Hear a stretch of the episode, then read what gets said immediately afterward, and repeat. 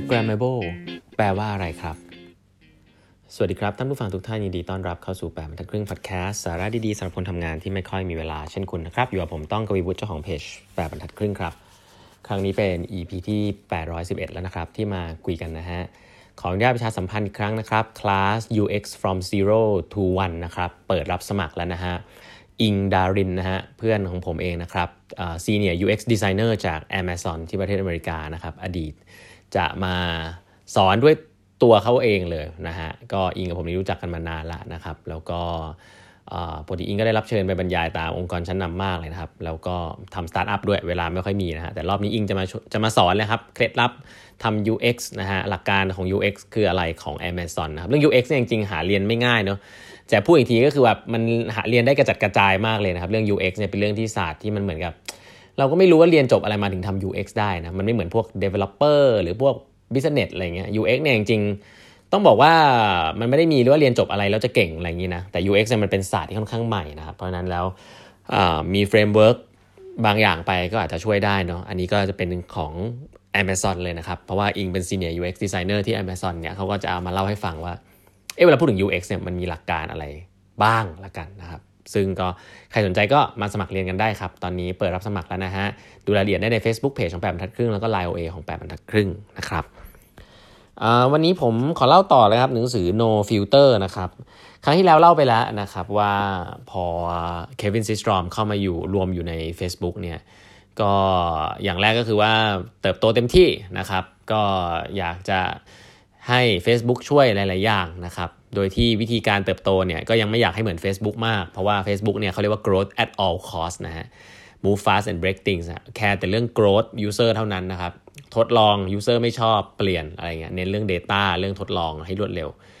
Instagram เนี่ยจริง ๆ แล้วเน้นเรื่อง user experience มาก ๆ นะครับ เน้นเรื่อง crafting มาก ๆ simplicity นะครับ คือทุกอย่างเนี่ยใช้ curated มาก ละกันอะเดี๋ยวเดี๋ยวผมจะกลับมาเล่าเรื่องนี้ว่ามันทำให้เกิดปัญหาด้วยนะครับของ Instagram เองคู่แข่งชัดเจนนะฮะ Snapchat เอง WhatsApp เองนะครับ สิ่งเหล่านี้เนี่ยที่ Facebook ก็อยากจะ acquire นะครับ แล้วสุดท้ายก็ acquire WhatsApp เข้ามาได้นะครับ แล้วก็มาอยู่ใต้ร่มเดียวกับ Facebook นะฮะ แต่ในส่วนของ Instagram เนี่ย สิ่งที่น่าสนใจถัดไปก็คือว่าอินสตาแกรมเนี่ยก็เลือกทางที่ต้องใช้คำว่า curate นะผมใช้คำนี้แล้วกัน curate curate คืออะไร curate เนี่ยถ้าเป็นภาษา ของเอ่อ TED Talk นะ TED Talk เนี่ยเขาจะมีทีมที่ชื่อว่า curate curator นะครับซึ่งผมอันนี้ผมก็เคยเข้าไปมีส่วนร่วมช่วยกันอยู่ประมาณสักสักช่วงหนึ่งนะครับ curator เนี่ยคือการที่ช่วยตกแต่งแล้วตกแต่งเรื่องราวของ speech ของ speaker ครับอันนี้ TED Talk จะมีทีมชื่อ curator อยู่ คือไม่ได้เป็นคนคิด talk นะฮะคือแต่เอาไอ้ข้อมูลที่ได้มาจาก speaker เนี่ยเอามาช่วยเรียบเรียง แล้วก็ช่วยช่วยทำให้มันอยู่ในที่ที่ถูกต้องนะครับเขาเรียกว่า curate นะครับ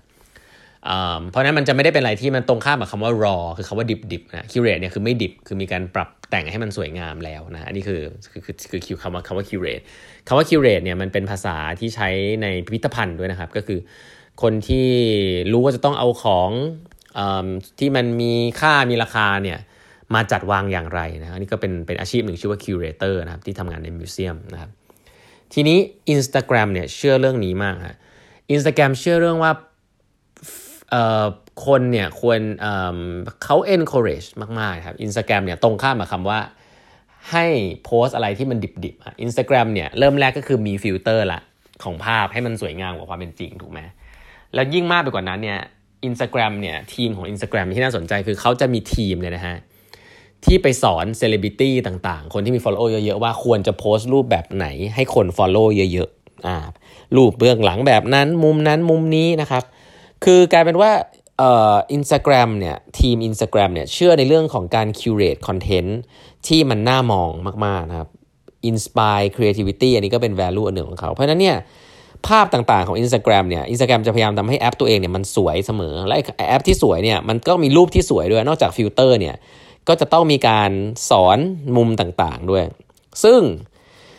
มันก็เลยเกิดคำหนึ่งขึ้นมานะครับในโลกใบนี้ชื่อว่า Instagrammable นะครับเลยท่านอาจจะเคยได้ยินคำนี้เนาะ Instagrammable เนี่ยก็คือเหมือนเป็นสถานที่ละกันที่คนที่สามารถที่ว่าโอ้ถ้าเป็นอย่างนี้จริงๆเนี่ยเอาลง Instagram แล้วสวย มุมคาเฟ่นะครับ cafe hopping ก็เลยเกิดขึ้นนะครับ ถ่ายรูปไปถ่ายรูปคาเฟ่ถ่ายรูปกาแฟ ถ่ายรูปไลฟ์สไตล์ตัวเอง ที่มันไม่ใช่เรื่องจริงซะทีเดียว แต่โดนฟิลเตอร์ โดนมุมที่มันแบบอินสตาแกรมแล้วสวยเนี่ย อันนี้เป็น c u เจอร์ที่เกิดจาก Instagram เลยนะฮะ คือการโพสต์รูปที่สวยงามเกินความเป็นจริงนะครับ เรื่องนี้เนี่ยจริงๆมันมีปัญหาเยอะมากเลยนะครับ ถ้าถ้าในในปีถัดๆมาหรือในยุคนี้เนี่ยก็คือคนบางคนเนี่ยหดหูเลยนะฮะจากการดูอินสตาแกรมเพื่อนนะครับว่าไม่ชีวิตเพื่อนดีจังอะไรเงี้ยจริงๆมันก็เป็นแค่ภาพสวยๆที่เป็นแค่โมเมนต์หนึ่งวินาทีที่เพื่อนพยายามทำให้เกิดขึ้นมากๆ เพื่อโชว์ว่าชีวิตฉันดีอะไรเงี้ยสิ่งนี้นี่จริงๆเนี่ยทำให้เกิดปัญหาสังคมได้เลยนะฮะแต่ในยุคนั้นเนี่ยคาว่า Instagrammable เนี่ยเกิดขึ้นก็เพราะว่า Instagram เชื่อในเรื่องการ curated experience มากครับ คือตรงข้ามกับ Facebook เลยนะครับ ที่เน้นเรื่องการเติบโต เน้นเรื่องอะไรที่มันดิบๆนะ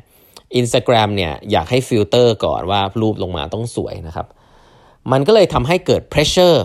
มาก ๆ เลยนะครับ ในการโพสครับ คน Instagram เนี่ยจะไม่โพสต์บ่อยฮะเพราะว่ากว่าจะโพสเนี่ยต้องตั้งกล้องมุมดีสวย แล้วถ้าโพสถ้าถ่ายรูปออกมาเราไม่สวยเนี่ยจะเครียดมาก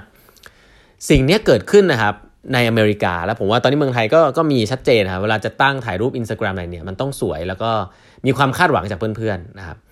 ทำให้แบบกลายเป็นว่าคนที่ถ่ายรูป Instagram สวยมี follower เยอะเนี่ยในโรงเรียนเนี่ยโรงเรียน high school นะฮะถึงขนาดที่แบบมีกลุ่มที่แบบเออมี follower เยอะอะไรแบบเนี้ยเพราะถ่ายรูปแล้วสวยอะไรเงี้ยซึ่งสิ่งเหล่านี้ทำจริงๆมันทำให้เกิดปัญหามากๆนะครับเกิดปัญหาอะไรสังคมปัญหาสังคมนั่นก็เรื่องหนึ่งฮะแต่มันทำให้เกิดว่าคนเนี่ยเริ่มมีความเครียดและ pressure ในการจะโพสต์รูป Instagram ฮะ แล้วมันก็ทำให้เกิดว่าคู่แข่งของเขาเนี่ยกำเนิดขึ้นมาทันทีครับ ซึ่งเป็นคู่แข่งที่เคยพูดไว้แล้วนั่นคือ Snapchat ฮะ Snapchat เนี่ยตรงกันข้ามเลยครับ Snapchat เนี่ยให้ให้ให้พูดคุยกันแล้วโพสอะไรที่มันดูไร้สาระครับซีรีส์มากๆ เพราะว่าโพสไปแล้วเนี่ยเดี๋ยวสิ่งนั้นจะหายไป มันกลายเป็นว่าเด็กรุ่นใหม่ครับยุคนั้นเนี่ยอายุ 13ถึง24เนี่ยชอบใช้ Snapchat มากกว่า Instagram ฮะเพราะว่า Instagram เนี่ยต้องเตรียมเยอะต้องโชว์ต้องอวดของเยอะ ต้องคิวเรตมากๆครับใช้สำหรับบางเรื่องแต่